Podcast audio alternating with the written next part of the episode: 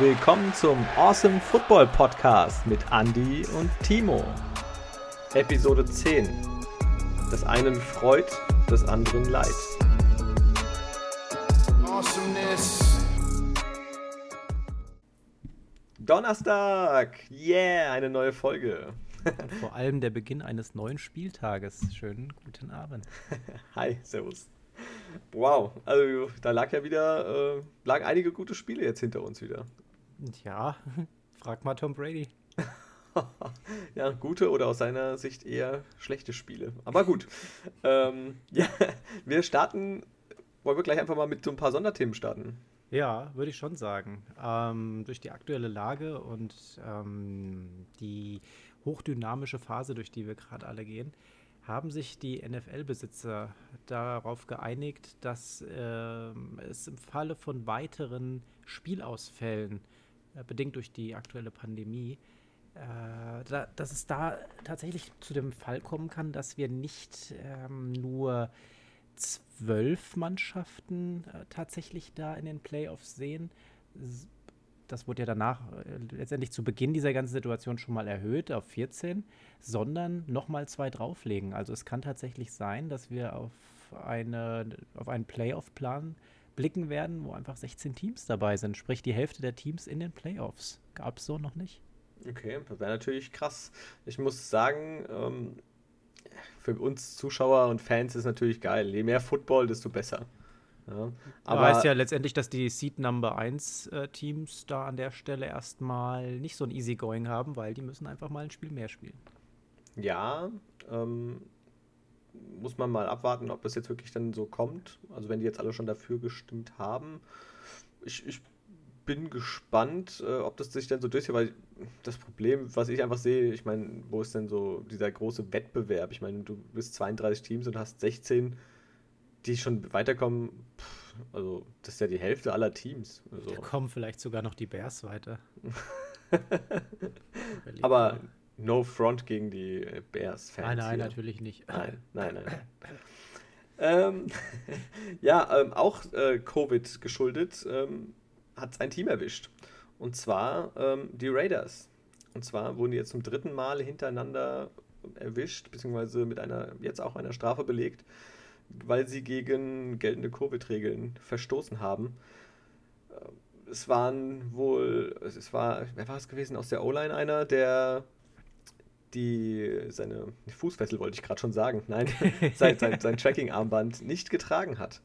Und man dadurch, obwohl er positiv getestet wurde, keine Rückverfolgung ähm, ja, machen konnte. Muss man an der Stelle vielleicht mal sagen, die aus der NFL, die an der Stelle tatsächlich positiv getestet werden, äh, kriegen so ein Trackerband, einfach um zu schauen, was, wo haben die sich bewegt, wo haben die sich aufgehalten und eventuelle Übertragungsketten da zu identifizieren und auch zu eliminieren, sag ich mal an der Stelle. Ne? Ja, ja, und die ähm, Raiders müssen jetzt als Strafe, weil das halt nicht passiert ist und nicht festgestellt werden konnte, ähm, müssen die Raiders 500.000 US-Dollar Strafe zahlen. Der Teamchef äh, Gruden zusätzlich 150.000 Dollar. Und das Härteste eigentlich an dem Ganzen, die äh, Raiders verlieren im nächsten Draft einen Draft-Pick. Und ich glaube, es war ein Sechstrunden-Pick, äh, den sie da jetzt verlieren. Ist natürlich schon hart, das tut weh. On top zu der Geldstrafe, die die wahrscheinlich trotzdem eher noch wegstecken können, ist das schon ein harter Schlag. Ja, also ärgerlich. Also da sieht man mal, was so passieren kann. Aber es war jetzt auch die erste harte Strafe, die jetzt quasi passiert ist. Ja, ich glaube, die müssen jetzt einfach auch durchgreifen, ne, aktuell. Ja, man muss auf alle Fälle drauf Exempel achten. statuieren. Ja, und die anderen werden sich, glaube ich, äh, das dreimal überlegen, ob sie das machen. Das stimmt. Genau, ja. dann kommen wir vielleicht zum Spieltag. Wir haben viele Spiele gesehen, viele Überraschungen erlebt auch wieder dabei. Und gestartet hat das Ganze mit den Packers zu Besuch bei den 49ers. Und da ist es ja so, dass wir hier zwei Teams auflaufen gesehen haben, äh, die geschwächt waren. Wobei geschwächt für die 49ers wahrscheinlich noch das falsche Wort ist. Das ist viel zu harmlos. Denn die laufen ja mit der zweiten und dritten Riege jetzt tatsächlich auf, nachdem sich ja zuvor äh, mal wieder äh, Jimmy G verletzt hat und was viel schwerer wiegt, meiner Meinung nach, denn äh, der Ersatz von Jimmy G, Nick Mullins, hat soweit einen guten Job gemacht. Kittel Kittel ist ja auch erstmal raus eine Weile. Und ja, das, das hat sich ausgewirkt. Die 49ers verlieren äh, mit 34 zu 17 und die Packers machen ein gutes Spiel. Sie haben natürlich wieder der Bonte Adams, der einen fantastischen Abend hatte. Der hat schon wieder 10 Pässe gefangen für 173 Yards, einen Touchdown geholt. Und als wäre das nicht noch schon genug, Aaron Jones spielt wieder mit und macht auch direkt mal 15 Läufe für, ich sag mal, nur 58 Yards, aber fängt dann auch nochmal 21 dazu. Und allein wenn du Aaron Jones auf dem Platz hast, auch wenn er noch nicht bei 100% ist, ist das ein Spieler, der zusätzlich gecovert werden muss. Und dadurch hat Aaron Rodgers einfach die Chance, noch mehr aufs Feld zu bringen. Was hat er denn abgeliefert? Aaron Rodgers, brutal effektiv. 25 Pässe angebracht von 31 für 305 Yards und 4 Touchdowns. Der hat einfach nur 6 nicht angebracht. Ja, das war eine super Zahl. Also Aaron Rodgers ähm, in besten Zeiten, genauso wie man ihn eigentlich sehen möchte, aus Green Bay Sicht. Ja, zur Halbzeit stehen die Packers 21 zu 3 und da ist es eigentlich auch vorbei.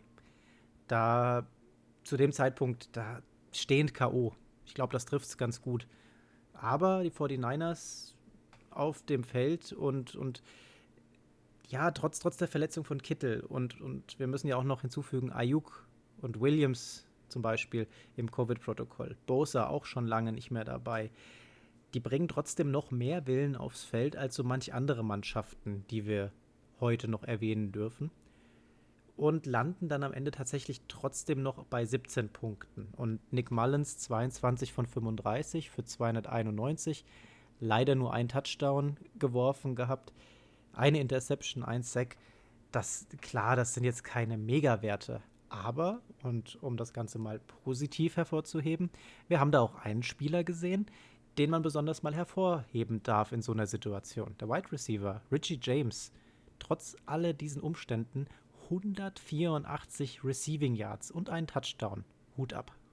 Ja, man muss dazu sagen, ich meine, es stand 31-3 ähm, als die Packers, also im dritten, Ende des dritten Quarters, als die Packers quasi aufgehört haben, äh, Football zu spielen. Das war dann am Ende einfach nur äh, Ergebniskosmetik gewesen der 49ers. Also Mainz hat dann den Ball einfach lang geworfen und dann kommen natürlich auch diese ewig langen Zahlen auch zustande von ähm, Richie James. Ähm, ja, also Mainz hat, hat ganz okay gespielt. Das Problem bei ihm ist wirklich, was man wieder gesehen hat, dass er den Ball oft viel zu lange hält. Also deswegen, ähm, er ist zwar nur einmal gesackt worden, aber er war wirklich oft auch unter Druck. Und ja, dann diese Interception, ja, am Anfang, es ging eigentlich ging noch relativ gut los. War so ein Hin und Her, aber dann mit der Interception von Malins, ähm, ja, ging einfach irgendwie schon nichts mehr. Also dann natürlich klar, Rogers und äh, Adams haben, haben sie da komplett auseinandergenommen.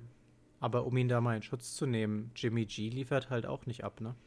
Ja, also Malins ist auch okay, wenn er äh, in dieses Kurzpassspiel von Shanahan, wenn er da wirklich mitarbeiten kann, schnell den Ball loswerden kann und so. Aber sobald sein erster Read nicht funktioniert, pff, ja, dann steht er da und dann wartest du eigentlich nur auf den Einschlag oder dass er dann den Ball fummelt oder sonst irgendwas und ja, das ist halt dann, dann ärgerlich.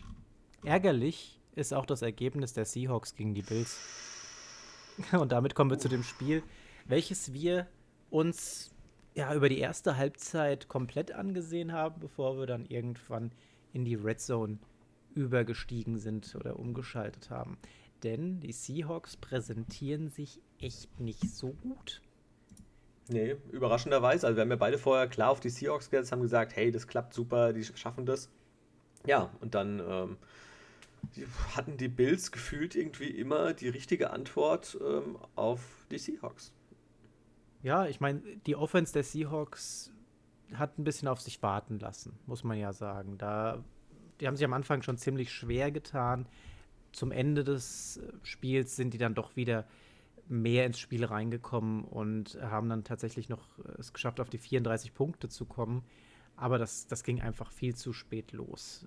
Wer aber wieder mal super performt hat, DK Metcalf, hat wieder sieben Receives für 108 Yards gemacht, hat einen Touchdown gemacht und auch äh, David Moore ähm, hat vier gefangen für 71, auch ein Touchdown. Das sah schon gut aus. Bei den Running Backs, ja, DJ Dallas, 31 Yards, das war der Beste, hat auch einen Touchdown gemacht. Und äh, dann kam noch ein Touchdown von Russell Wilson. Das waren aber irgendwie zwei Läufe für fünf Yards. Also da kennen wir von Russell Wilson eigentlich auch mehr. Aber gut, man muss hier auch sagen, die sind halt, was das Laufspiel angeht, echt geschwächt gerade. Ne? Da fehlt einfach ein Carson, der da nochmal den Unterschied machen kann. Und ähm, ja, alles in allem puh, hat halt auch die Defense wieder mal gezeigt, warum die die schlechteste in der Passverteidigung sind. Ja, also äh, man muss ja mal auch ein bisschen lobend, äh, nicht nur tadeln, sondern man muss auch mal ein bisschen loben. Äh, die Seattle Defense, also die haben jetzt sieben Sacks gemacht. Die haben sieben Sacks gegen Josh Allen geholt. Das war jetzt endlich mal so ein Lebenszeichen. Also es lief ja die ganze Zeit gar nicht gut, gerade auch was diesen, diesen Druck angeht. Und das fand ich eigentlich in dem Moment echt gut. Äh, Problem ist halt dann hinten raus die Coverage. Also sie haben wirklich dann oftmals äh, ja, ein, ein Weglaufen sehen. Klar, wenn so ein Jamal Adams blitzt, ist das eine schöne Sache. Aber wenn halt sein direkter Gegenspieler dann einfach komplett frei ist, und das war in dem einen oder anderen Fall einfach Stefan Dix, der das super gemacht hat, zack, nächstes First Down, zack, wieder First Down, ähm, dann bringt dir das ganze Blitzen nichts, äh, wenn du so das Spiel verlierst. Ja, war ja eh so ein Sack-Festival. Wir haben ähm, Sex gegen Josh Allen gesehen, du hast gesagt sieben Sex, aber auch Russell Wilson. Fünfmal wurde er auf den Hosenboden gesetzt. Und wenn wir mal rein auf die Zahlen schauen, da hat Josh Allen schon das komplettere Spiel gemacht. 31 von 38 für 415 Yards für, angebracht. Für ihn eine super Completion Rate, ja. Also wir haben ja schon oftmals gesagt gehabt, wirklich, dass er so an den 50 Prozent kratzt. Ähm, jetzt 31 von 38, blitzsauber gespielt, 415 Yards, drei Touchdowns, keine Interception. Also, Rushing Touchdown hat er auch noch gemacht. Ja, also viel, viel besser geht das eigentlich kaum. Ja, auf der anderen Seite haben wir Russell Wilson gesehen, 28 von 41, 390 Yards, trotzdem zwei Touchdowns, auch ein Rushing Touchdown, aber halt auch zwei Interceptions. Und die, das haben wir beide gesagt, boah, die sahen echt unglücklich aus. Ja, ja, und die Seattle Seahawks haben halt leider einfach zu viele Big Plays zugelassen gegen die, ja. ähm, die Bills und in der, selbst in der Offensive einfach zu viele Fehler gemacht. Ja. Genau, also das, das Rushing-Spiel der Bills hat gar nicht stattgefunden, brauchte es nicht. Die haben 34 Rushing Yards aufs Board gebracht, das ist ja nichts. Und ähm, wenn wir dann aber mal den Blick auf die Receiving Yards werfen, Stephon Dix 118 Yards, John Brown 99 Yards, Gabriel Davis 70 Yards. Die kommen einfach zu dritt schon auf ein Level, wo du denkst, holla die Waldfee, was geht denn da ab? Ja, nee, das haben sie super gemacht, aber ähm, wie gesagt, die Offense gerade auch, man muss Russell Wilson leider in die Pflicht nehmen. Zwei Interceptions, zwei Fumbles, ja, mit vier Turnovern. Ähm, hm. Das ist der Gamechanger gewesen. Genau, ja, ja, du hast zehn Punkte weniger. Ja, die haben einfach aus den Fehlern auch Kapital schlagen können und dann geht so ein Spiel leider auch verloren. Ja, man muss sagen, das ist der Weg, wie man die Seahawks aktuell schlagen kann. Ne? Du musst Russell Wilson permanent unter Druck setzen, aber du brauchst dann halt auch eine Offense, die punktet. Und das hat einfach beides an dem Abend gepasst. GG, Buffalo Bills. so, kommen wir zum nächsten Spiel. Ähm, Baltimore Ravens gegen die Indianapolis Colts. Und äh, die Ravens gewinnen das Spiel mit 24 zu 10. Ja, und Lamar Jackson liefert wieder solide ab. 19 von 23 für 170 Yards, kein Touchdown geworfen, einen erlaufen. Ansonsten keine Interception, keine Sex. Also statistisch gesehen jetzt kein Feuerwerk. Ja, ist irgendwie, finde ich so ein bisschen komisch, ähm, dass er ja so ein bisschen ja, Verhalten spielt. Also das kennt man eigentlich ja sonst nicht von ihm. Und jetzt die letzten vier, drei, vier, fünf Wochen war das jetzt kein Feuerwerk mehr. Also eigentlich äh, hätte ich jetzt erwartet auch, klar, die Defense der Colts, okay. Ähm, aber dass gerade Lamar Jackson auch mit 58 Rushing Yards, haben wir schon deutlich besser gesehen. 170 Passing Yards, also sind jetzt keine MVP-Zahlen. Nee, und wenn du mal schaust, Blick auf die erste Halbzeit, da spielen die Ravens einfach mega eindimensional. Lamar Jackson kommt insgesamt auf 56 Yards. In der zweiten Halbzeit wird es dann ein bisschen aggressiver und da werden die Bälle ein bisschen mehr verteilt ähm, auf Nick Boyle und Marquise Brown. Aber alles in allem, boah, ich weiß nicht, das, das ist schon anstrengend finde ich momentan dazu zu schauen. Aber was nicht anstrengend ist anzuschauen, ist tatsächlich die Defense der Ravens. Die haben auch wieder einen super Tag. Das, zum Beispiel Cornerback Marlon Humphrey hat ja gefehlt gehabt. Trotzdem läuft das. Markus Peters, Interception und auch im kurzen Passspiel haben die Ravens den Spielfluss von Rivers einfach konstant gestört gehabt. Der hat einfach keine Option gehabt. Der wurde permanent unter Druck gesetzt. Und ähm, dadurch kommen die Colts am Ende des Tages auf lediglich zehn Punkte. Und es liegt jetzt auch nicht daran, man könnte jetzt sagen, okay, T.Y. Hilton äh, verletzt nicht dabei gewesen. Könnte ein Grund sein, sehe ich aber nicht so. Ich glaube, das war an dem Tag tatsächlich die komplette Kreativitätslosigkeit der gesamten Offense. Das sah einfach nicht gut aus. Haben wir schon bessere Spiele gesehen. Ja, zehn Punkte natürlich deutlich zu wenig. Rivers, ich sag mal, er hatte auch schon einen besseren Tag, glaube ich. Äh, also für Leute, die jetzt sonst nicht so oft äh, irgendwelche NFL-Memes sich anschauen, ähm, ja, man stolpert momentan regelrecht äh, immer darüber. Äh, es gibt ganz viele lustige Bilder und Videos von ihm. Er hat probiert nach einem Turnover. Er stand da, hat den Ball abgegeben, ich glaube, es war auf Taylor. Ähm, ja, der geht zur Seite raus, verliert den Ball beim auf zum Boden gehen, Fumble, und der äh, Ravens-Spieler geht die Linie entlang und natürlich als Quarterback probierst du dann trotzdem irgendwie alles und äh, willst den noch aufhalten. Ja, nur leider hat er irgendwie beim Drehen einfach in der Bewegung ist, ist einfach hat er sich selbst zu Fall gebracht, fällt auf den Boden, liegt da, die Arme, Beine von sich gestreckt äh, und der Ravens-Spieler springt einfach noch über ihn. Ja, und, er hat äh, nochmal gezuckt, versucht ranzukommen, aber für mich sah es eher so aus, als dass er komplett überrascht war, dass er jetzt da quasi der letzte Mann ist und, und äh, dadurch quasi von der, von der Druckwelle des Verteidigers nach hinten gestoßen wurde und dann so im letzten Versuch nochmal hochgreifen wollte und dann legt er sich flach hin und nach dem Motto, boah, ja. den hätte ich haben können. Naja, gut. Ähm, kann, kann den Besten passieren, ja. Aber gut, ja, ich glaube, das war jetzt nicht die ganz entscheidende Szene im Spiel, aber es war auf alle Fälle, ähm, ja, lustig zu sehen, wie Rivers dann da auf dem Hosenboden liegt und dann sitzt und ja, war lustig. Lustig ging es jetzt nicht unbedingt zu bei dem Spiel Texans gegen die Jaguars. Da gewinnen die Texans mit 27 zu 25. Bei den Jaguars an diesem Tage nicht Minshaw auf dem Feld, sondern Jake Luton.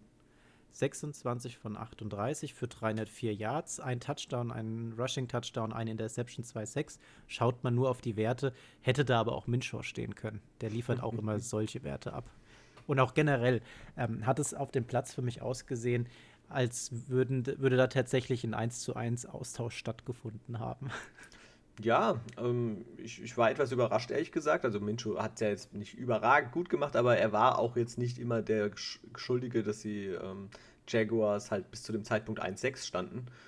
Aber ich dachte, okay, Jake Luton kommt rein, na super. Ja, also dann kann man das Spiel ja komplett abhaken. Wir haben ja auch beide auf die Texans gesetzt.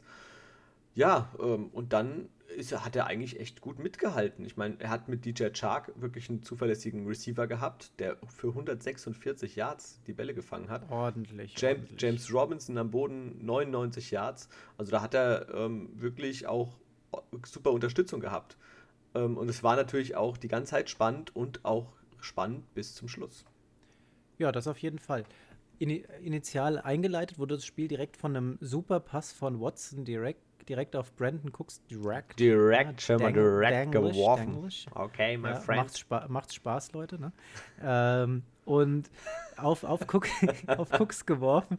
Und der macht einfach mal äh, gesamt 57 Yards und einen Touchdown raus. Ne? Das hatte den Abend natürlich richtig cool eingeleitet. Und mich freut es, dass die Texans gewinnen, denn wer wieder hier ein Statement setzt, ist tatsächlich Deshaun Watson der hat einfach wieder so einen Willen gehabt und hat damit sein Team so ein bisschen gepusht und auch tatsächlich dann zum Sieg geführt.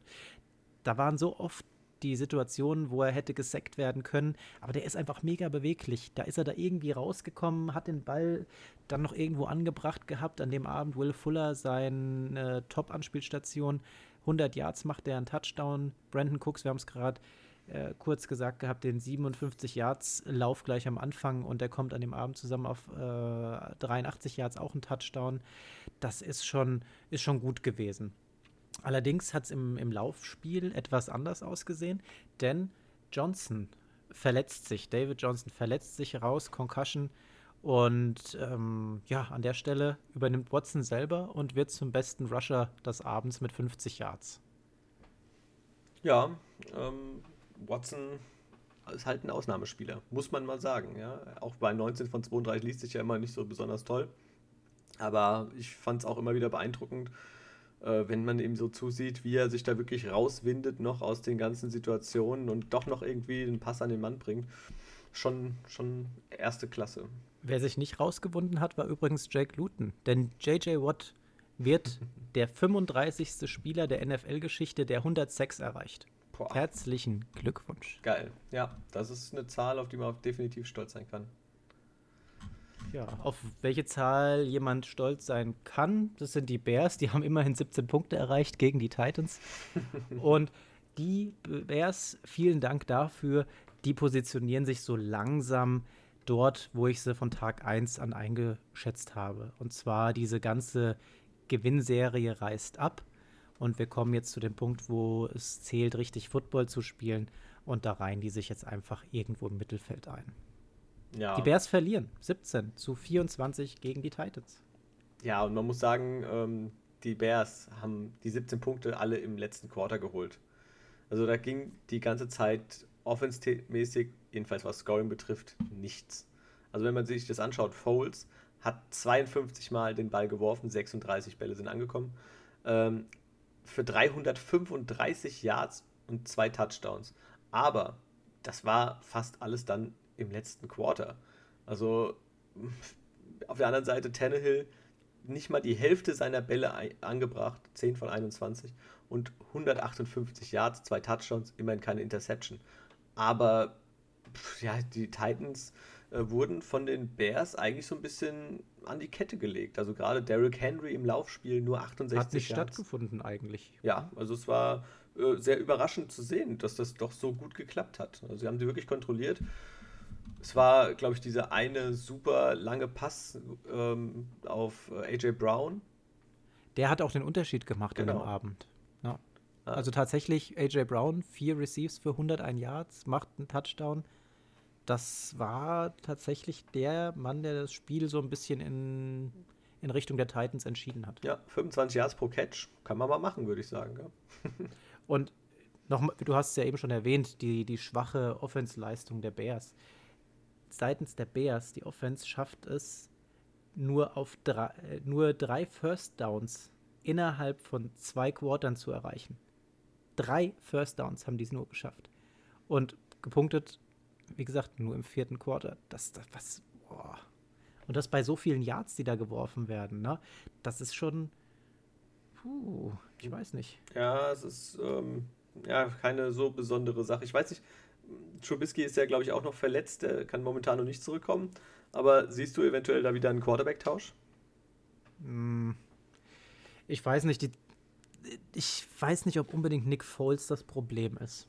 Äh, ich glaube, mit, mit Trubisky, da, da holst du den Karren nicht aus dem Dreck. Die haben da ganz andere Probleme. Wenn du mal schaust, der längste Lauf des Abends, der kam vom Linebacker Mingo für elf Yards. ja. Ja. Das, äh, puh. Ja, wenn, wenn du, wenn du das, äh, wenn das dein längster Lauf ist und der von einem Linebacker kommt, dann weißt du, dann. Da ist einfach sowas im Argen. Und ich meine, wenn du 335 Yards wirfst, und ja, die haben zwei Touchdowns daraus geholt. Aber bei so einer Yardanzahl, da musst du einfach auch verwandeln. Und dann fehlt es da tatsächlich in der Umsetzung. Und ich würde tatsächlich so weit gehen und sagen, das ist jetzt kein Thema, dass du Nick Foles da komplett in die Schuhe schieben kannst. Der liefert trotzdem ab. Wenn seine Offense dann nicht performt und nicht den weiteren Schritt machen kann, um zu punkten, dann geht das nicht auf sein Konto. Aber, aber die Bears standen 3-0 mit Trubisky und jetzt 2-4 quasi. Ja, aber kommen die 3-0, gegen welche Teams haben sie da gespielt? Ja, also jetzt spielen sie gegen Teams, jetzt spielen sie hier gegen äh, ein Tennessee Titans Team, die aktuell 6-2 stehen und die auch nicht zu unterschätzen sind. Guck mal, was die letzte Saison auch abgefeiert haben. Und die stehen diese Saison ja auch nicht so ja, schlecht die, da. die stehen wieder an erster Stelle. Das ist jetzt also ein Team, gegen die äh, spielst du Football und nicht wie Trubisky es hatte, wo du einfach Spiele geschenkt bekommst. Und da waren ja auch wirklich Dinger dabei, wo du gedacht hast, boah, komm, das ist die Bears. Wir haben alle gesagt, das ist kein Score, den die sich verdient haben. Die haben einfach nur vom Matchup eine gute, gutes Los gezogen gehabt für die ersten Spiele. Ja, also da sehe ich nicht, dass, es, dass du unbedingt einen Trubisky zurückbringst und den Foles ersetzt. Da musst du ganz andere Stellschrauben drehen. Kommen wir zu einem wahren ähm, Highlight-Spiel für alle neutralen Football-Zuschauer. Ähm, und zwar die Carolina Panthers gegen, den, gegen die Kansas City Chiefs.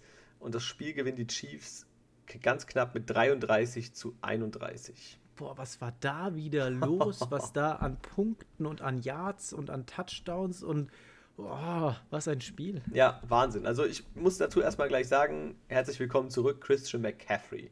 Der, wow. der hat ja mal richtig abgeliefert. War ja seit, ich weiß nicht, Woche zwei, glaube ich, hm. war er raus kam jetzt das erste Mal wieder und er hat abgeliefert. Also 69 Yards gelaufen, ein Touchdown. Und dann noch für 82 Yards die Bälle gefangen, auch noch für einen Touchdown. Also der war omnipräsent, hat richtig Druck gemacht und hat den Chiefs das Leben schwer gemacht. Das ist der Game Changer. Wahnsinn, ja. Also richtig klasse. Und auf der anderen Seite hast du aber auch die Chiefs wieder stehen. Die müssen an dem Abend nicht laufen. Die kommen auf 36 Rushing Yards, denn alle Mahomes, zusammen. alle zusammen. Mahomes, oh mein Gott. Mahomes verteilt aber die Bälle einfach durch die Luft. Auf wen? Natürlich wie immer auf Travis Kelsey. Seine Nummer 1 Anspielstation. Einer der besten Titans der Liga. 10 Receives für 159 Yards. Kein Touchdown, aber okay. Die macht Hill denn der kommt auf Nummer 2 mit 9 Receives für 113 Yards, zwei Touchdowns. Und dann haben wir noch danach Hartman, 48 Yards, dann wird es ein bisschen weniger. Aber das reicht schon, was da wieder an Offensivpower stand. Und die O-Line hat äh, insoweit gehalten, als dass Mahomes tatsächlich nur einmal gesackt wurde und er hat einfach die Zeit gehabt, die, die Bälle zu verteilen. Das war schon richtig cool. Ja, also Mahomes macht Mahomes Sachen. Also das ist wieder Wahnsinn gewesen, was der da auf Würfe rausgehauen hat. Richtig gut anzusehen.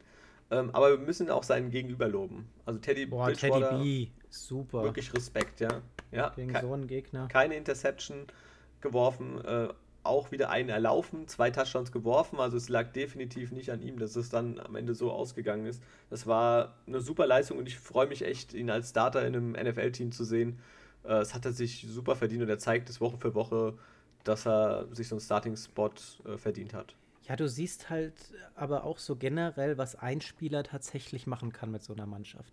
Die Panthers, seit McCaffrey weg war, haben sich schon schwer getan. Die haben ja am Anfang wirklich gut ausgesehen. Da hatte ich ja schon gedacht, boah, wenn die so weiterspielen, Respekt, äh, Cam Newton weg und eigentlich so im Neuaufbau äh, sieht ziemlich gut aus. Dann bricht McCaffrey weg. Klar, du hast, du hast auf der anderen Seite äh, ähm, Mike Davis, ein Curtis Samuel, die da versuchen, so ein bisschen reinzufinden. Und das wurde ja auch teilweise aufgefangen, ne, die, die Workload. Die haben halt ähm, ziemlich unglückliche Matchups gehabt hier und da.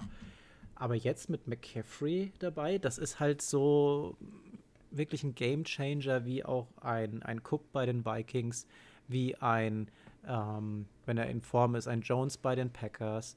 Das ist einfach, oder, oder ein Camara vielleicht auch. Ja, weil Camara ist ja letztendlich bei den Saints, der hat ja die letzten Spiele komplett alles übernommen. Rush, Passempfang und so weiter. Der wird auch ja, werfen. Und der wird auch werfen. der wird auch werfen. Ja, wobei, nee, dafür haben sie, dafür haben sie dann Hill. Taysom Hill an der Stelle. Aber ähm, das ist ein McCaffrey für die, für die Panthers. Und da siehst du, wie wichtig der ist. Und ich glaube schon, dass wir jetzt ähm, mit einem McCaffrey, der auf dem Weg zur alten Form ist, sicherlich das ein oder andere Siegspiel der Panthers noch beobachten dürfen. Und du, man darf nicht vergessen, die haben gegen die Chiefs gespielt, die einfach mega dabei sind. Und wenn du gegen die Chiefs es schaffst, dann nur mit zwei Punkten Unterschied zu verlieren, ist das eine Wahnsinnsleistung. Ja. Ja, es gab ja ähm, auch wieder, die, die Panthers sind ja jetzt schon fast dafür berühmt berüchtigt. Ähm, letzte Woche gab es einen Fake Punt und diese Woche wieder Joseph Charlton mit einem Fake Punt. Ähm, super Aktion gewesen. Da haben sie die wirklich die komplette Kansas City Chiefs äh, Defense überrumpelt damit. Äh, es war super lustig zu sehen. Er hat den Ball, äh, ich glaube 28 Yards waren es dann gewesen auf äh, Brandon Salstra. Und ähm, ja, war schon klasse. Zack, neues First Down und weiter geht's. Also. Und was man noch sagen muss, was sich ja jetzt hier leider ähm, ereignet hat, McCaffrey haben ihn gelobt, super Sache. Äh, aber, so wie es aussieht, er hat sich ja, glaube ich, im Spiel an der Rippe verletzt gehabt und droht jetzt fürs nächste Spiel wieder auszufallen. Ja, also es Ich drücke die Daumen, dass das nicht passiert. Ja, es wäre bitter. Also gerade jetzt im Spiel ist nächstes Jahr gegen die Buccaneers. Ähm, und da hast du jetzt Momentum, das du nutzen kannst. Ja, also da, das wär, wäre sehr wichtig für die Panthers. Ähm, und wenn du dann McCaffrey hast und kannst auch den, das Laufspiel der Buccaneers so, äh, so stoppen, ja, dann äh, wäre das natürlich eine mega Sache.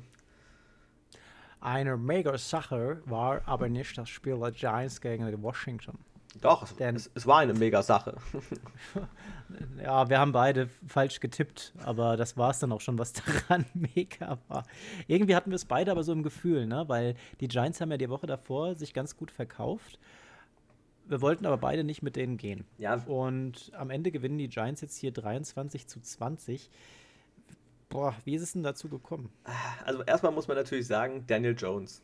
Hätten wir mal einfach ein bisschen vorher nachgedacht, hätten uns informiert, hätten gewusst, Daniel Jones stand vor dem Spiel 3-0 gegen Washington und 1 zu 20 gegen alle oder 1 zu 21 gegen alle anderen Teams, gegen die er bisher gespielt hat. Also er hat aktuell, jetzt vor dem Spiel hat er nur vier Spiele gewonnen und drei davon waren gegen Washington. Also äh, da stimmt ja schon irgendwas nicht. Der Gegner scheint ihm zu liegen. Hätten wir das gewusst, hätten wir natürlich Giants gesagt. Ja, hätten wir gewusst, dass sich vielleicht auch ähm, dazu noch der Quarterback von Washington verletzt und vom ah, Platz muss. Ja, Kyle Allen. Ja, dislocated ankle. Also da hat der Knöchel nicht mehr da gesessen, wo er hingehört. Und Kyle Allen ist raus. Wer übernimmt, ist Alex Smith. Alex Smith bringt an sich 24 von 32 Yards für 325 Yards an, ein Touchdown, aber drei Interceptions. Ja, und diese drei Interceptions, die haben leider dem Washington Football Team dann am Ende ähm, irgendwie ja das alles kaputt gemacht, diese Turnover. Das, das kannst du dir halt einfach nicht erlauben. Ja, und da möchte ich auch mal kurz ähm, die offizielle Seite der NFL zitieren. Da stand unter den News nämlich folgendes übersetzt: Wenn in einer Division jedes Team schlecht ist, ist jedes Division-Spiel von viel größerer Bedeutung. Das ist ja wirklich eine Gurkenzusammensetzung dort bei Washington und den Giants. Denn wer, die, diese Gruppe wird angeführt von den Eagles. 3 zu 4 stehen die. Die sind Nummer 1 mit diesem Score. Zwei, Platz 2 Washington mit 2-6. Und dicht gefolgt, ganz knapp dahinter, mit 2-7 jeweils, die Cowboys und die Giants. Also wir sprechen hier von einer Gurkendivision, die wir hier mit der NFC East sehen. Und im direkten Vergleich gibt Washington da jetzt einfach ein Spiel ab. Und das ist halt unglücklich, denn sie hatten es in der Hand. Das hätte was werden können. Wollten sie aber nicht. Stell, stell dir mal vor, die Giants schaffen es einfach noch. Ich meine, so unrealistisch ist es ja in dem Moment fast nicht. Äh, die schaffen es noch in die Playoffs. Die gewinnen die Division und kommen in die Playoffs. Holy shit. Ja, überleg mal. guck mal. Äh, guck mal, nur vom, vom Spielverlauf her. Washington, meiner Meinung nach, verliert durch ein nicht existentes Laufspiel. Auch hier haben wir lediglich zwei Rusher, die aufgeführt werden. Antonio Gibson mit 20 Yards und JD McKissick mit 17 Yards. Nach Albert Einstein und Adam Riese kommen wir hier auf 37 Rushing Yards. Das ist nix. Dann haben wir ein sehr, sehr schwaches erstes Quarter, in dem keine Punkte geholt werden. Und dann kommen wir auf zwei Inter Interceptions in Quarter 4. Das Entscheidende. Und wenn du hier dir diese Interceptions gespart hättest, wärst du bestimmt mal mindestens einmal noch in Field Goal Reichweite gekommen und hättest zumindest noch mal die Chance gehabt, in die Verlängerung zu gehen. Das nimmst du dir und verlierst zurecht. Auch diesmal gegen die Giants. Ja, äh, und wer jetzt auch schon wieder verloren hat, ähm, sind die Detroit Lions. Und zwar haben sie äh, in Minnesota gespielt gegen die Vikings und haben mit 34 zu 20 gegen die Vikings verloren. Moment, lass mich das korrigieren. Sie haben nicht gegen die Vikings verloren, sie haben gegen Delvin Cook verloren. Schon zum zweiten Mal eigentlich. Äh, Delvin Cook, der die Packers zerlegt, zerlegt jetzt auch die Lions. Denn er kommt auf summa summarum 252 Gesamtyards. Der holt durch den Lauf 206 Rushing Yards, zwei Touchdowns. Und dann fängt der Junge auch einfach nochmal 46 dazu. Holy moly. Holy Cook. Ja, also momentan wahrscheinlich äh, der beste Running Back der Liga. Also das, also das zweite Spiel hintereinander, wo er so abliefert, also abartig. Also und guck mal, seine, Perf seine Performance erlaubt es selbst Cousins scheinen zu lassen. Denn Cousins von diesem Spiel, das Cook da abliefert, sowas von beflügelt, dann, dann haut er jetzt keine Wahnsinnswerte raus. 13 von 20 für 220, aber der macht trotzdem drei Touchdowns. Und warum? Weil die Lions einfach damit beschäftigt sind, Cook in irgendeiner Art und Weise zu stoppen. Und das gelingt halt an der Stelle nicht, weil der einfach immer durchläuft. Und dann stehen halt auch einfach mal Leute wie Jefferson frei. Dann steht auch so jemand wie Amir Abdullah frei, der dann einen Touchdown fängt. Herzlichen Glückwunsch. Und Irv Smith Jr., der mit zwei Receives, zehn Yards holt und zwei Touchdowns fängt. Ja, das, überleg mal. Cook lässt einfach diese ganze Mannschaft qualitativ so viel besser dastehen, als sie eigentlich wären. Ja. Muss man ja mal das, sagen. Das Herz des Teams, muss man sagen. Also der trägt die momentan. Und wie gesagt, du hast schon angesprochen, Cousins mit einer guten Leistung. Ähm, ja, der hat gedacht, ja, wenn der das kann, dann versuche ich doch auch mal wieder gut zu spielen. Und das hat endlich mal geklappt. Auf der anderen Seite, Matthew Stafford. Was war denn da los? Ein Touchdown, zwei Interception, äh, 211 Yards. Also das waren jetzt alles keine Werte, die wir eigentlich von Matthew Stafford kennen. Das war ja, und dann ist es ja so, bei ihm war ja so dieses große Fragezeichen, kann er spielen, kann er nicht, weil er ja in dem Covid-Protokoll war, durch, durch Kontakt zu jemandem, der es hat. Ähm, gespielt hat er, aber verlässt das Feld dann auch am Ende tatsächlich noch mit einer Gehirnerschütterung, sodass der, der Backup Chase Daniels rein durfte oder musste. Und ähm, ja, an, ich sag mal, äh, Stafford an dem Abend zwei Interceptions hat er sich geleistet und Chase Daniel hat gesagt, ja komm, kann ich auch und hat nochmal eine nachgelegt gehabt. Also tatsächlich summa summarum drei Interceptions der Lions an dem Abend und die von Chase Daniel hat halt auch gar nicht schön ausgesehen. Ja, also was und entschuldige, bevor ich das nämlich vergesse, das äh, ist so der, äh, das ist nämlich eine Sache, die ich ganz gerne noch ähm, erzählen würde. Die Vikings, auch interessant, lassen zwei Puntblocks zu. Das sieht man ja jetzt nicht oft. ja, die Lions haben das, ich meine, die Lions waren es, die es letzte Woche schon einmal geschafft mhm. haben und jetzt, jetzt direkt nochmal zweimal.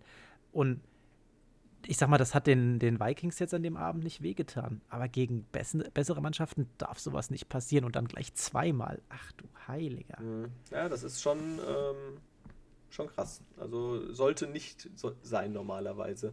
Ähm, zu Stafford aber nochmal ganz kurz. Also man muss ihn auch ein bisschen in Schutz nehmen. Er konnte durch diese Geschichte, weil er in dieses Covid-Protokoll, weil er da mit ähm, drin war, durfte er ja nicht mittrainieren mit dem Team. Ähm, und ist ja auch separat in einem separaten Flieger ähm, nach Minnesota gebracht worden. Durfte nicht mit dem Team untergebracht äh, sein, ja. musste separat dann zum Stadion fahren und kommt natürlich dann erst auf dem Rasen mit seinem Team zusammen. Und ja, wie, wie, wie soll das funktionieren? Ja, also wenn du dein, die ganze Woche dein Team nicht gesehen hast, du hast äh, keinen Kontakt großartig gehabt, äh, dann kann das einfach nicht passen. Ja, und. Naja, am Ende des Tages, du hast ihn jetzt initial vor den Bus geworfen. Ich habe nur Gas gegeben, damit es schnell geht. ja, ähm, nächstes Spiel äh, für mich aus meiner Sicht sehr positiv. Äh, die Broncos gegen die Falcons und die Falcons gewinnen zu Hause 34 zu 27 und holen ihren dritten Sieg dieses Jahr. Aber lassen auch einfach mal 21 Punkte im vierten Quarter zu und lassen es da nochmal ganz spannend werden. Ich habe schon gedacht, uiuiui, ui, ui, die machen doch jetzt nicht wieder so ein Falcons-Ding. Ja, aber das haben sie am Ende nicht zugelassen. Auch wenn die Broncos wirklich am Ende nochmal Gas gegeben haben, wie wir es ja von Drew Lock mittlerweile kennen. Dass er, also nur am Ende. Ja, also im, ich meine, von den 27 Punkten haben sie im vierten Quarter 21 gemacht. Und das ist natürlich äh, ein guter Wert. Aber leider haben sie vorher halt geschafft, im ersten keine Punkte, im zweiten ein Field Goal, im dritten ein Field Goal. Und dann reicht das natürlich nicht gegen äh, gut aufgelegte Falcons, äh, um Matt Ryan, der ähm, ja, endlich mal wieder ein solides Spiel auch weiter abgeliefert hat. Mit 284 Yards, drei Touchdowns, eine Interception.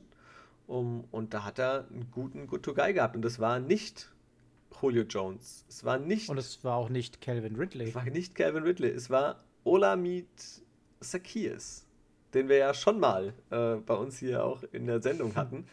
Ähm, Zumindest hast du den Namen etwas flüssiger ausgesprochen als beim letzten Mal. Olamet Sakias.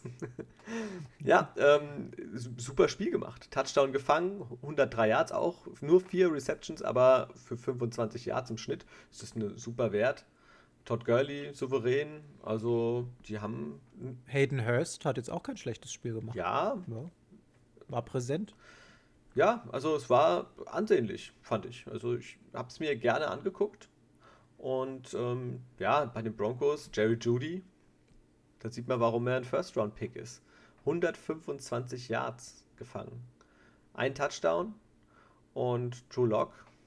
Ja, er hat teilweise gut ausgesehen, teilweise leider wieder irgendwie ein bisschen hm, ja, verloren, will ich jetzt nicht sagen, aber ja. Ich also ich würde sagen, bei den Broncos sieht es so aus, dass wenn die es mal schaffen, nicht nur so spät ins Spiel zu finden, wenn die einfach mal von Anfang an spielen, dann kann aus der Mannschaft in Zukunft tatsächlich was werden.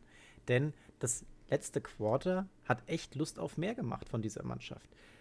Locke findet da seinen Rookie ähm, KJ Hamler viermal für insgesamt 52 Yards. Jared Judy, du hast es gesagt, ähm, auch wirklich ein mega Abend. Der hat hier seine 125 Yards darunter geschrubbt gehabt.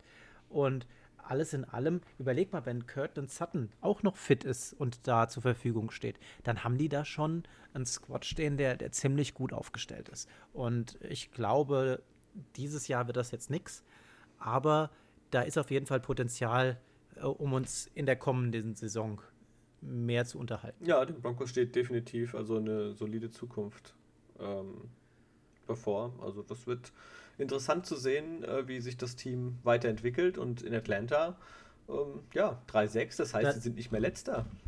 ja, und da läuft es ja letztendlich auch seit der Entlassung von Coach Quinn und dem GM äh, Dimitrov. Ähm, drei von vier Spielen seitdem gewonnen. Ja, also kein, kein Vergleich zu vorher. Gerade die Defense ähm, spielt definitiv besser. Und ja, schauen wir mal, wo die Reise hingeht noch für die Falcons. Ja, die Reise der Raiders zu den Chargers war für mich ja doch sehr erfolgreich. Das Bauchgefühl war richtig. Die Raiders schlagen die Chargers mit 31 zu 26. Und der arme Herbert, trotz guter Leistung, wieder mal ohne Sieg. Ja, also hat er wieder über 300 Yards geworfen, zwei Touchdowns, wieder keine Interception. Ähm, das ist ja ich, Wahnsinn, was er für Werte auflegt hier. Ähm, das ist wirklich einsame Spitze.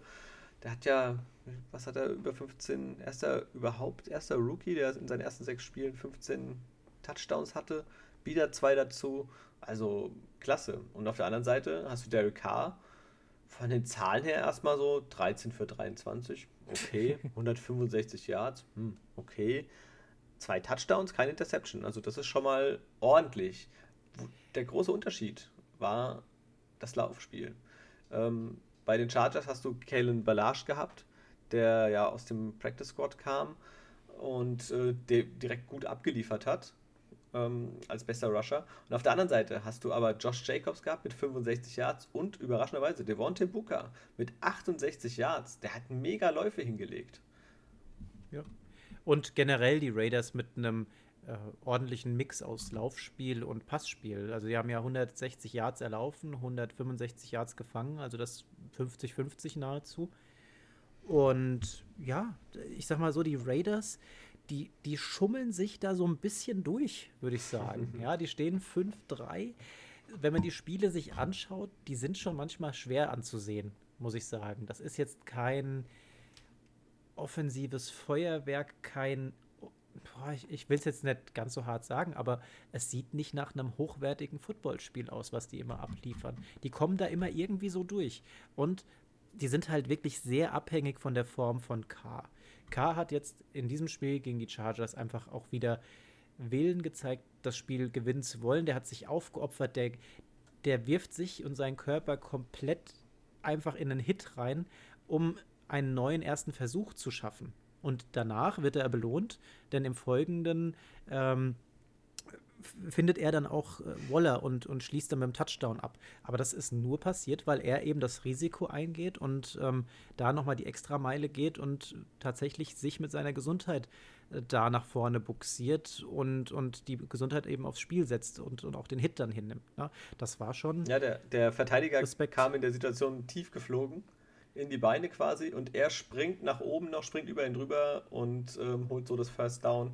Also es war wirklich äh, gut anzusehen. Also der ähm, hat mir imponiert, ehrlich gesagt, Derek Carr, dass er da so mutig rausgeht und äh, am Ende wurde es auch belohnt. Ja? Also die aber trotzdem, die Spiele sehen nicht schön aus von den Raiders. Also mich packt es aktuell nicht. Ja. Die gewinnen zwar und aber, aber da fehlt so der Funk, der sagt, Wahnsinnsspiel. Und da finde ich auf der anderen Seite bei den Chargers, so wie Herbert agiert, da spiegelt das 2-6 nicht das wieder, was tatsächlich in dieser Mannschaft steht, denn die unterhalten uns jetzt über die letzten Spiele so gut, meiner Meinung nach. Wo es fehlt, ist tatsächlich, in, ist es in der Verwertung dieser Chancen, dieser Yards, die Herbert da tatsächlich aufs Scoreboard bringt. Und ähm, die belohnen sich nicht am Ende mit, mit den Punkten, um dann auch tatsächlich das Spiel zu holen. Jetzt fehlt natürlich Eckeler. Und ich glaube, das könnte auch so ein Faktor sein. Das ist halt der, der dann tatsächlich immer mal noch den Punkt geholt hat. Aber die haben halt auf der anderen Seite bei den Receivers mit Keenan Allen und Mike Williams, das hat super Boah, ausgesehen. Die haben ja. zusammen auch ihre 184 Yards kombiniert geholt. Ja, ja. Keenan Allen ist auch wirklich wieder ähm, elfmal angeworfen worden, neun Bälle gefangen, 103 Yards, ein Touchdown. Äh, wenn man den gesehen hat, wie der wirklich, was der sich fürs Team reinhängt, was der für Bälle holt. Ähm, das ist super. Und mit Justin Herbert hat er eine absolute Big Play-Maschine. Und das sind richtig, richtig äh, klasse Bälle und es macht Spaß, wirklich dem zuzugucken. Schade, dass sie halt 2-6 stehen. Also. Ja, das spiegelt nicht wieder, was sie uns bisher gezeigt und geboten haben. Ja, was, wir haben aber was, apropos geboten bekommen, da haben wir tatsächlich was von den Cowboys, denn die gehen nicht so unter, wie ich das erwartet hätte. Ja, es ist auf alle Fälle für mich persönlich so die Überraschung des Spieltags gewesen. Also die Dallas Cowboys ähm, verlieren zwar zu Hause gegen die Pittsburgh Steelers, aber mit 19 zu 24 und da war ein richtiger Kraftakt äh, der Steelers nötig äh, im letzten Quarter, damit sie noch das Spiel drehen, weil sie lagen nämlich 9 äh, zu 19 zurück. Ja, aber da war, haben wir auch erst nochmal einen Schockmoment erlebt gehabt, ne?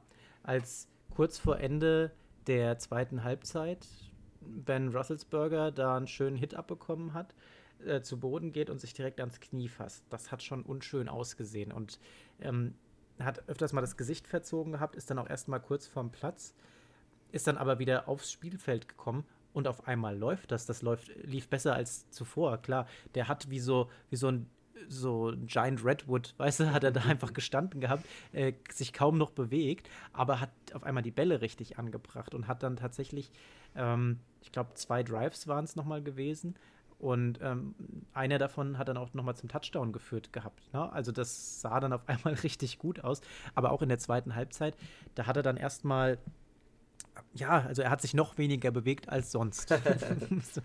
und äh, Russelsberger ja eh nicht so die, die bewegliche Maschine, sag ich mal. Der hat, kommt ja mehr über so die Größe, die Übersicht und seinen starken Arm.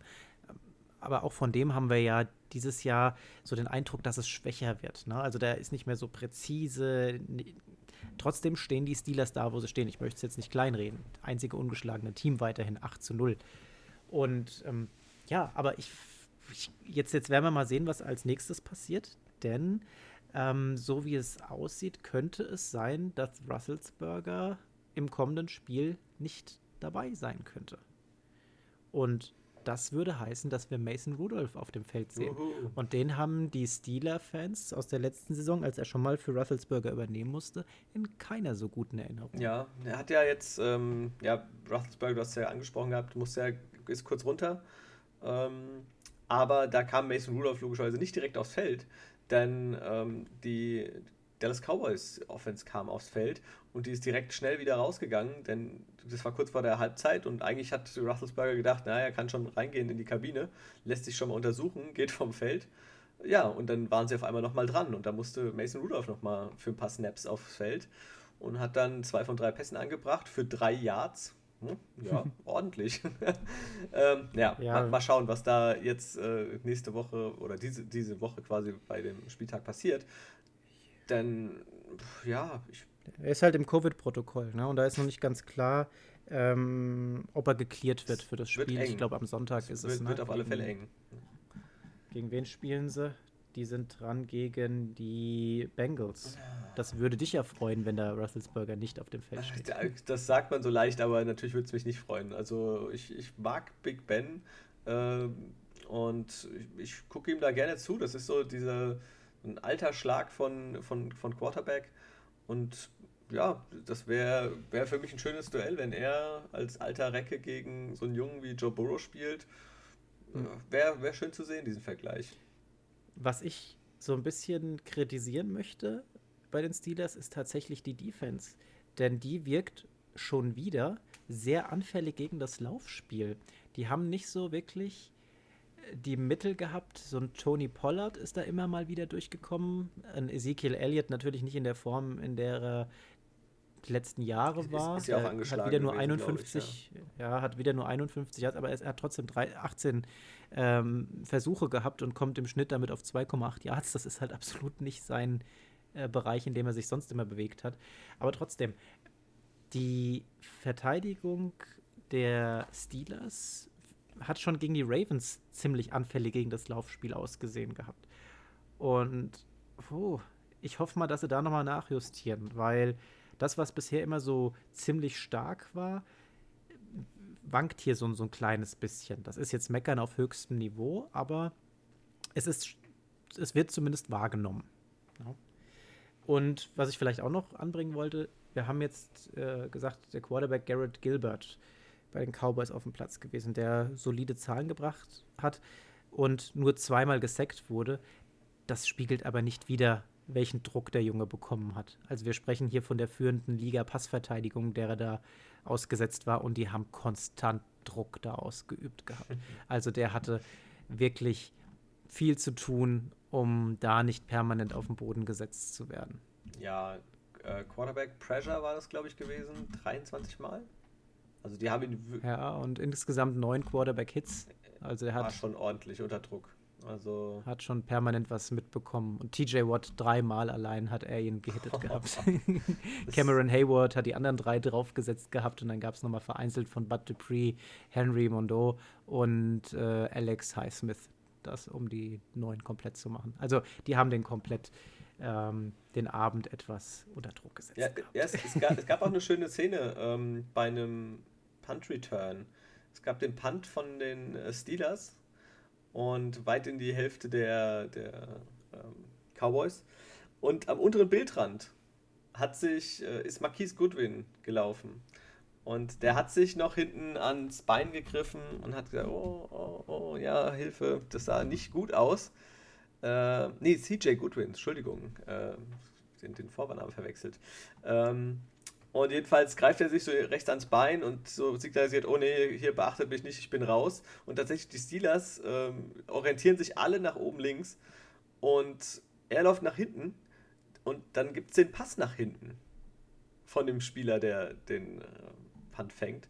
Und er geht unten tatsächlich bis kurz vor die Endzone. Also das war ein super Lauf, war ein 73 Yard Run von ihm dann.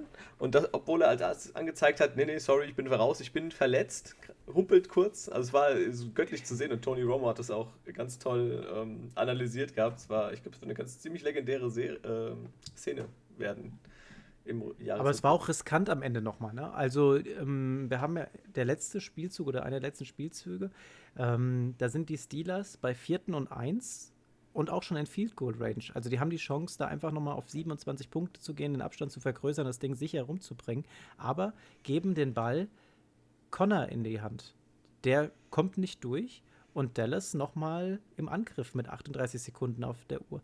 Wenn die jetzt ihren Derek, ähm, ihren Dak Prescott dabei gehabt hätten, der hätte mit 38 Sekunden auf der Uhr äh, diesen einen Touchdown geholt und dann gute Nacht, Steelers. Ja, also das kannst du mal in so einer Situation gegen die Cowboys in der jetzigen Verfassung zwar machen, aber ich hätte da auf Nummer sicher gespielt. So, kommen wir. Nummer sicher gespielt haben definitiv nicht die Cardinals. Die verlieren gegen die Dolphins und wir beide liegen falsch. Ja, wir haben ja beide, also ich, ich glaube, wir waren beide ja so ein bisschen, also schon auch angetan von Tour. Ähm, ich fand ihn schon, schon gut, aber noch nicht so überzeugend. Und jetzt hat er richtig abgeliefert. Der hat richtig sein NFL-Potenzial, seine Tauglichkeit für die NFL mehr als angedeutet und ähm, hat dem Spiel auch so ein bisschen seinen Stempel aufgedrückt. Das war schon ziemlich, ziemlich gut zu, anzusehen gegen Kyler Murray. Ja, versteckt sich diesmal nicht hinter der O-Line, wie es im ersten Spiel gegen die Rams war. Ähm, geht tatsächlich ins Geschehen rein, bedient neun seiner Receiver, wirft auch ein paar schwierige Pässe, zum Beispiel den auf Mick Collins. Der ist ja ganz knapp über den Verteidiger gegangen. Wirklich ein schöner Ball gewesen. Und seine Hauptanspielstation an dem Abend, Devonte Parker, 64 Yards, Preston Williams, 60 Yards und ein Touchdown. Der muss allerdings äh, im weiteren Verlauf verletzt vom Feld.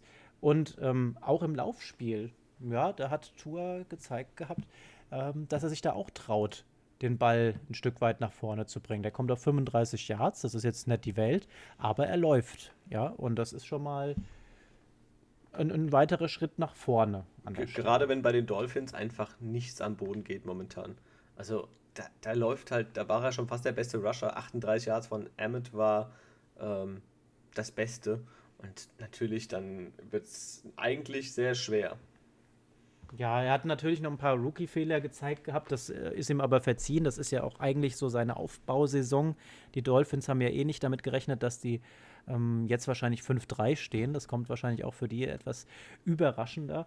Und ähm, ja, Tour zeigt, dass im Prinzip der, der Wechsel der Nummer 1 zu einem gut gewählten Zeitpunkt kam. Ich war ja so ein bisschen skeptisch, was das angeht. Aber hat, hat gut ausgesehen. Also perfekt noch nicht, klar. Ich bin jetzt auch noch nicht so angetan wie du von ihm. Ähm, aber da ist auf jeden Fall Potenzial drin. Also von wem ich definitiv noch mehr angetan bin, ist von Kyler Murray. Der ist so oh, genial. 21 von 26 Pässe angebracht, 283 Yards, drei Touchdowns, keine Interceptions.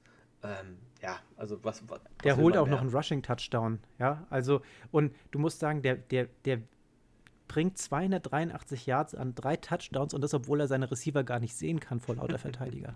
ja, Wahnsinn. Also ist für 106 Yards auch noch selbst gelaufen, hat auch wieder einen Touchdown erzielt.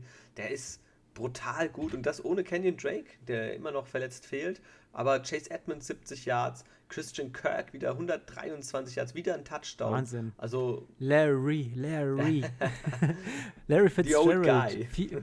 Einfach mal der sympathischste Wide Receiver und vielleicht auch der, einer der sympathischsten Spieler der ganzen Liga über die letzten Seasons hinweg. Und der fängt auch wieder vier Bälle, vier von fünf, gute Quote, für 54 Yards. Ja, also die ähm, Cardinals haben halt den Fehler gemacht, leider, dass sie im letzten Quarter einfach nicht mehr gescored haben. Hätten sie da nochmal wenigstens ein Field Goal geschossen, dann wären sie noch in die Overtime gekommen. Aber ja, wenn du, wenn du die Gegner, wenn du zehn Punkte vorne bist und dann am Ende doch noch verlierst im letzten Quarter, dann ist natürlich ärgerlich. Ja, gut, ich sage aber mal so, wenn du da einen Hopkins hast, der einfach nur drei äh, Catches macht für 30, das ist eigentlich der, der den Unterschied noch macht. Ja, und ich weiß jetzt nicht, was, was da an dem Tag los war. Ob es einfach wirklich war, dass äh, Christian Kirk ihm an dem Abend einfach mal die Show gestohlen hat. Aber so 30 Yards für den Andre Hopkins ist halt nichts. Gut, du hast mit Miami eine Defense, die wirklich die letzten Wochen sich super präsentiert hat.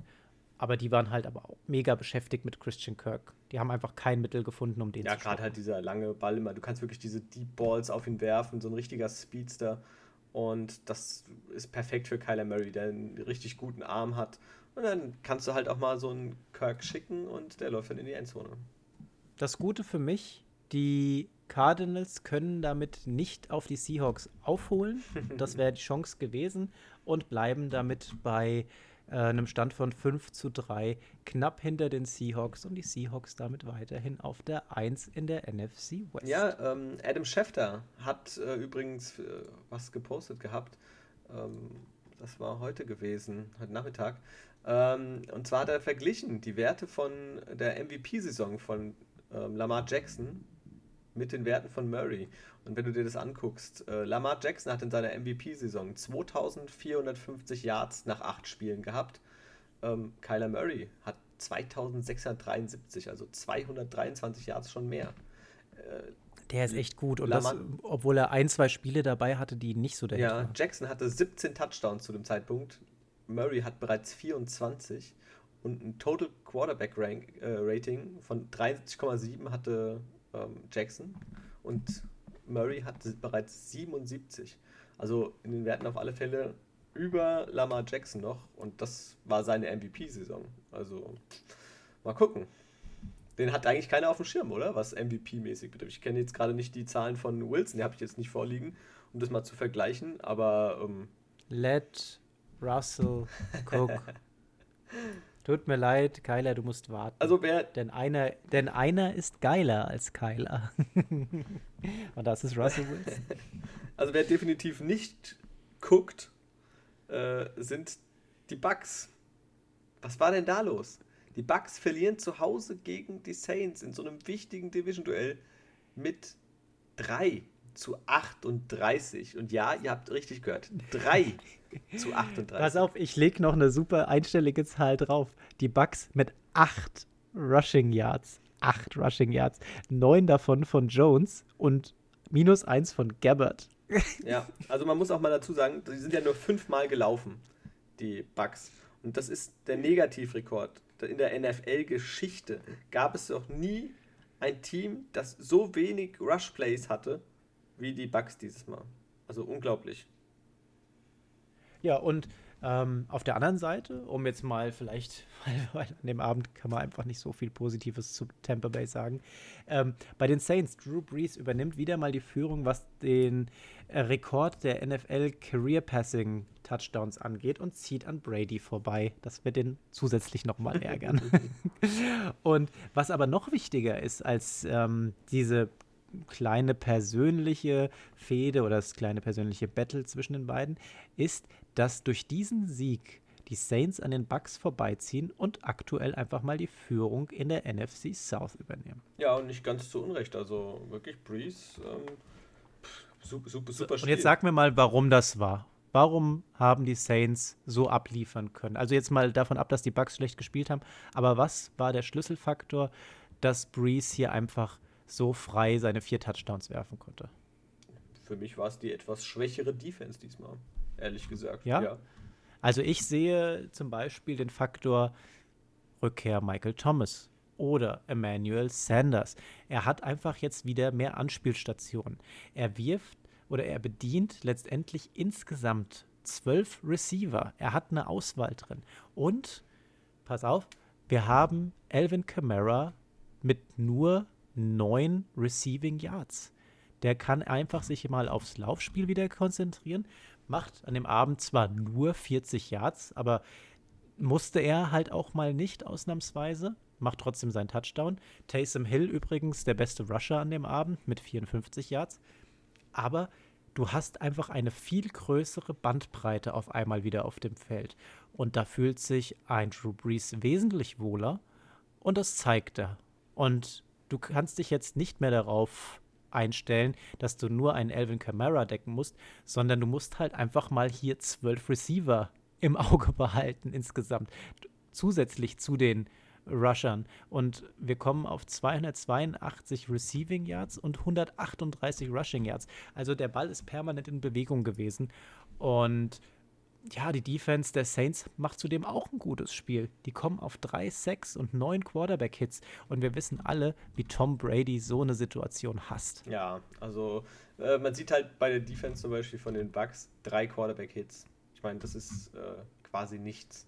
Und wenn du halt einen äh, Drew Brees, der ja sowieso einen schnellen Release hat auch, äh, nicht unter Druck setzen kannst und er dann noch solche Waffen hat wie Thomas und äh, ja, er hat ja Deontay Harris, Troutman, äh, Sanders, Cook, äh, auch Hill äh, und dann hat er natürlich die Auswahl. Ja, und dann ja, oder überleg mal, die setzen Brady so unter Druck, die Saints, und kommen auf drei Interceptions. Das musst du auch mal hinbekommen.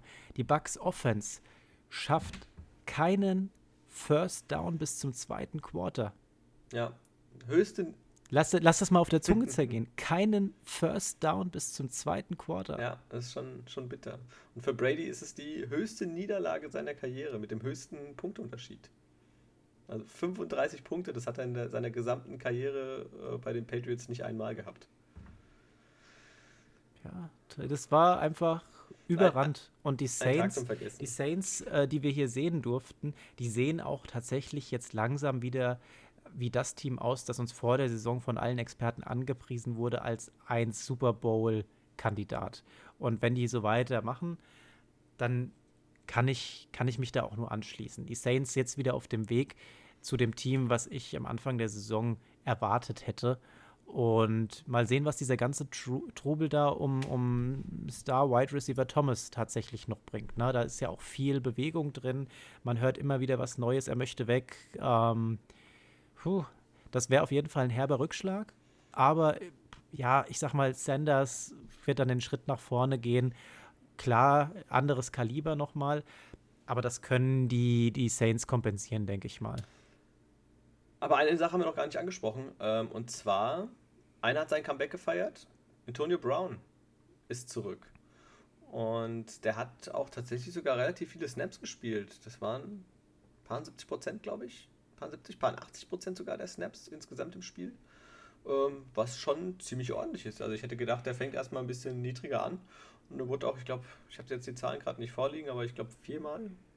Fünfmal angespielt, drei hat er gefangen für 31 ja, Yards. War und so äh, war, war unter, unter all diesen Voraussetzungen äh, jemand, der zumindest aufgefallen ist. Aber wenn wir bei 31 Yards von Auffallen sprechen müssen, dann weiß man auch, dass in dem Spiel einfach nichts Ja, ich glaube, äh, das müssen die Bucks jetzt einfach, gerade Brady, abhaken, das Spiel. Nächste Woche gegen die Panthers zählt wieder. Äh, sie müssen richtig Gas geben und zeigen, äh, dass sie es besser können. Die können nur hoffen, dass McCaffrey nicht spielen kann, weil ansonsten können die auch ganz schön unter den Bus geraten. Wer diesmal endlich nicht unter den Bus geraten ist, äh, sind die New England Patriots. Und zwar gewinnen sie ähm, gegen die New York Jets mit 30 zu 27. Und ich muss sagen, die Patriots, ähm, gerade das, was ich so von Cam Newton gesehen habe, fand ich gut. Es war wieder kein Touchdown dabei, aber auch keine Interception endlich. Boah, Andy, jetzt mal im Ernst. Du sprichst von den Patriots von gut, wenn die mit nur drei Punkten Vorsprung gegen die Jets gewinnen. Ja, weil die Jets, hier, ich muss wirklich mal äh, sagen, äh, das ist nicht, weil ich heute mit dem Jan Lang gesprochen habe, mit unserem Jets-Fan. Ähm, die Jets haben wirklich ein verhältnismäßig gutes Spiel abgeliefert. Und Joe Flacco, der der Grund war, äh, der hat für Sam Darnold wieder gespielt ähm, hat mit 262 Yards, drei Touchdowns, nur eine Interception, auch ein gutes Spiel gehabt. Und er hat einen geilen Wide Receiver, der endlich mal richtig abgeliefert hat, Brashad Perryman, der letztes Jahr noch bei den Bucks ja gespielt hat und dieses Jahr zu den Jets kam, hat sich verletzt gehabt, war lange, war lange raus. Ähm, der hat zwei Touchdowns gefangen und das war ziemlich ordentlich. Die haben guten Football gespielt, die Jets. Also ja, das lässt sich, das lässt sich nicht abstreiten. Die Jets tatsächlich mal etwas kämpferisch und es sah aus, als würden sie mal Football spielen. Also es war kein, keine Trainingseinheit, die sie uns da gezeigt haben. Die haben tatsächlich mal Football gespielt. Und die Patriots gewinnen das neunte Spiel in Folge gegen die Jets. Ja, das ist zwar nicht mega schön gewesen, aber sie gewinnen ihr neuntes Spiel in Folge. Und ja, da war auch der Sieg tatsächlich drin. Na, das ist ja jetzt wirklich eine knappe Kiste gewesen.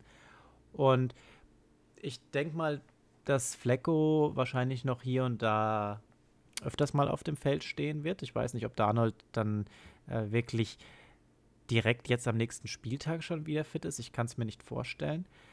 Und Flecko beweist, dass er auf jeden Fall einer der besseren Backup-Quarterbacks ist, der auch was abliefern kann. Ähm, der hat eine gewisse Routine drin. Er war ja lange Zeit bei den Ravens auch äh, Quarterback gewesen. Aber eine Nummer 1 ist er halt auch nicht. Muss man ganz ehrlich sagen. Ja, also ich, ich denke man sollte Darnold wenigstens diese Season noch die Chance geben. Und falls man wirklich den First Overall Pick im Draft bekommen sollte, dann wird man sich ja wahrscheinlich dann doch Trevor Lawrence holen. Und dann muss man mal schauen, wie es weitergeht. Ähm, ja, Darnold muss zu einem anderen Team und das sagen wir ja aber auch schon seit wann? Seit dem ersten, seit dem zweiten Spieltag. Ja. Und vielleicht geht es ja doch in Richtung also, ähm, also neben Newton, der, finde ich, wie gesagt, ein, ein, gutes Spiel gemacht hat, es fehlt einfach der Touchdown durch die Luft. Ähm, aber er hat, ihm sind natürlich die Hände gebunden. Er hat keine mega Waffen, außer eine. Jacoby Myers. Holy shit. Der hat mal gefangen. 169 Yards. Also, der hat richtig abgeliefert. Letzte Woche schon gut gewesen. Diese Woche abgeliefert. Also, da könnte er endlich mal wieder einen, einen guten Jungen haben, den er da auch im Passspiel bedienen kann.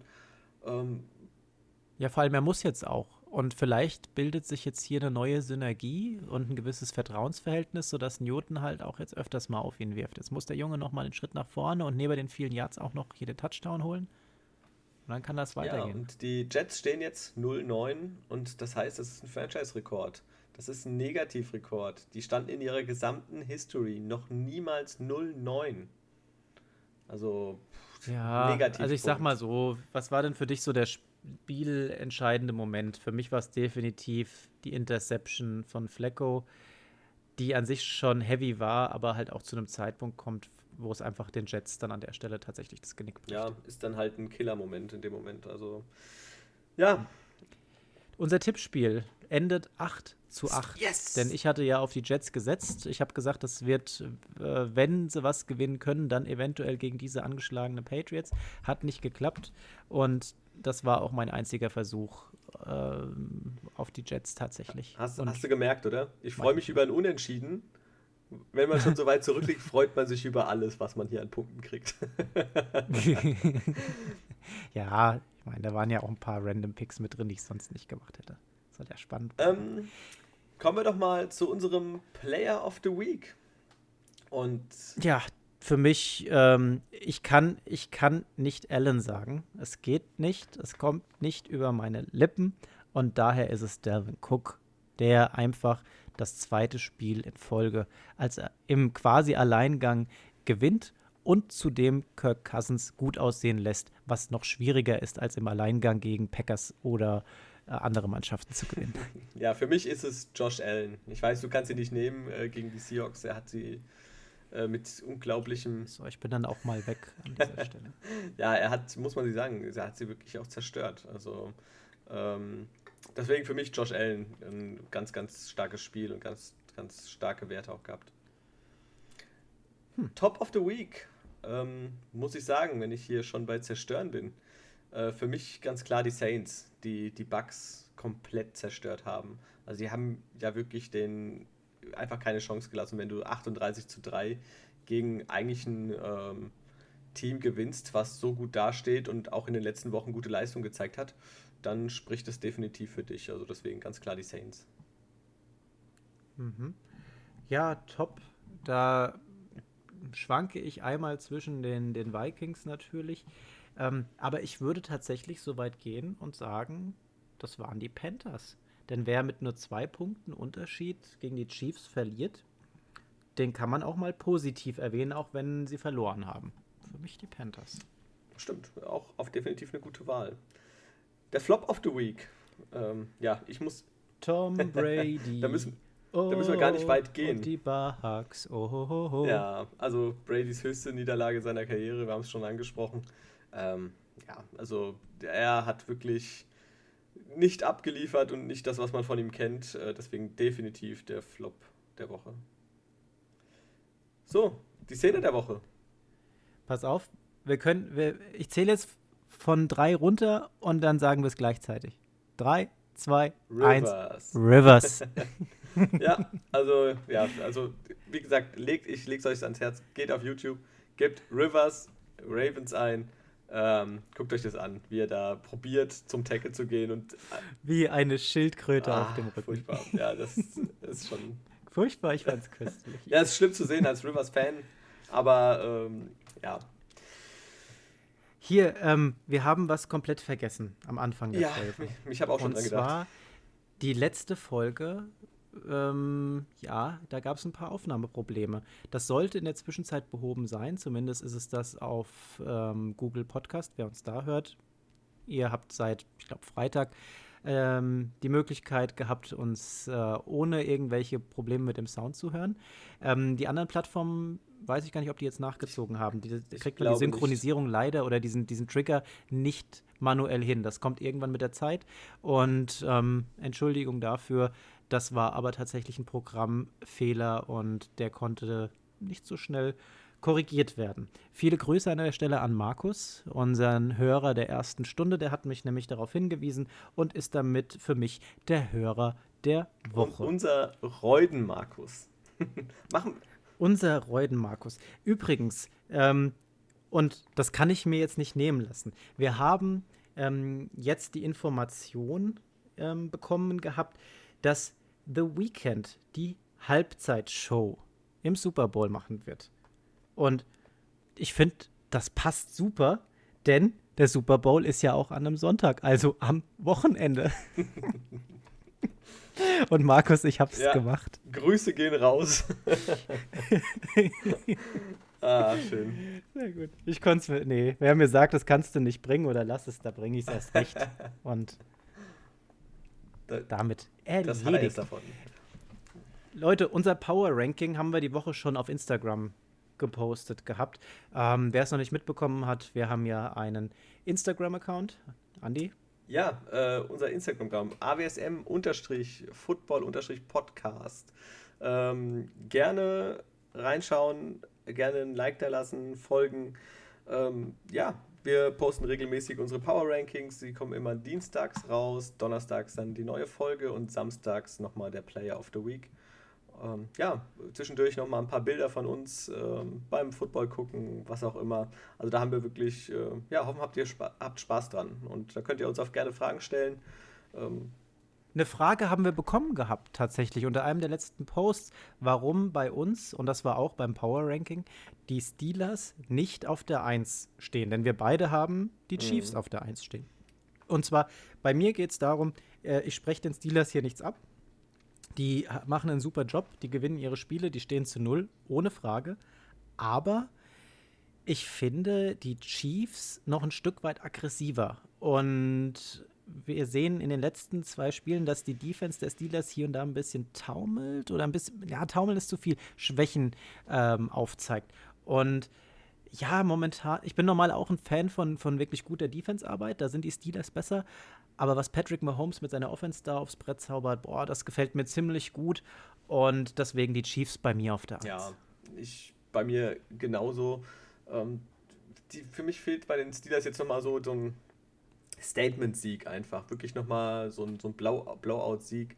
Mal gucken, wie es jetzt gegen die äh, ähm, Bengals, Bengals, wird, ja. Bleibt abzuwarten. Ähm, mal schauen. Oh, ohne Roethlisberger vielleicht äh, wird es schwierig, aber mal gucken. Also wie gesagt, die, die können switchen vielleicht auf die 1, wenn jetzt was passiert. Ja, und hier an der Stelle nochmal die Aufforderung oder die Einladung an euch. Stellt uns Fragen. Wir binden das gerne hier mit ein macht die Folge ein bisschen länger, aber ihr seid das ja von genau. uns. Genau. Bevor es noch länger wird. Wir kommen, wir kommen zur Week 10 und unserem Tippspiel. Da gehen wir jetzt einfach nochmal schnell genau. durch. Äh, ich hinterlege, wie wir tippen und anfangen. Du, äh, tun wir mit den Colts gegen die darfst, Titans. Da du darfst gerne deine Tipps immer zuerst sagen. Du hast ja schon durchgetippt ein bisschen bei dir. Ja, damit du, damit du da dir das noch überlegen ja, ich, ich habe mir die Spiele noch nicht angeguckt. Ich bin dann immer äh, spontan. Ja, ja, ja, ja, ja, ja. Ja, ja, Deswegen liege ich auch spontan. zurück. ja. Colts gegen Titans. Ich gehe mit den Titans. Ja, würde ich auch machen. Die Tennessee Titans äh, sollten das schaffen gegen die Indianapolis Colts. Texans gegen Browns. Ich, trotz guter Leistung von Deshaun Watson, glaube ich trotzdem, dass die Browns die stärkeren Waffen auf dem Feld haben. Ja, vor allem Nick Chubb soll ja zurückkommen jetzt. Oh, wenn das klappt. Ähm, wäre natürlich das Laufspiel noch stärker jetzt wieder, weil das ist auch so ein bisschen.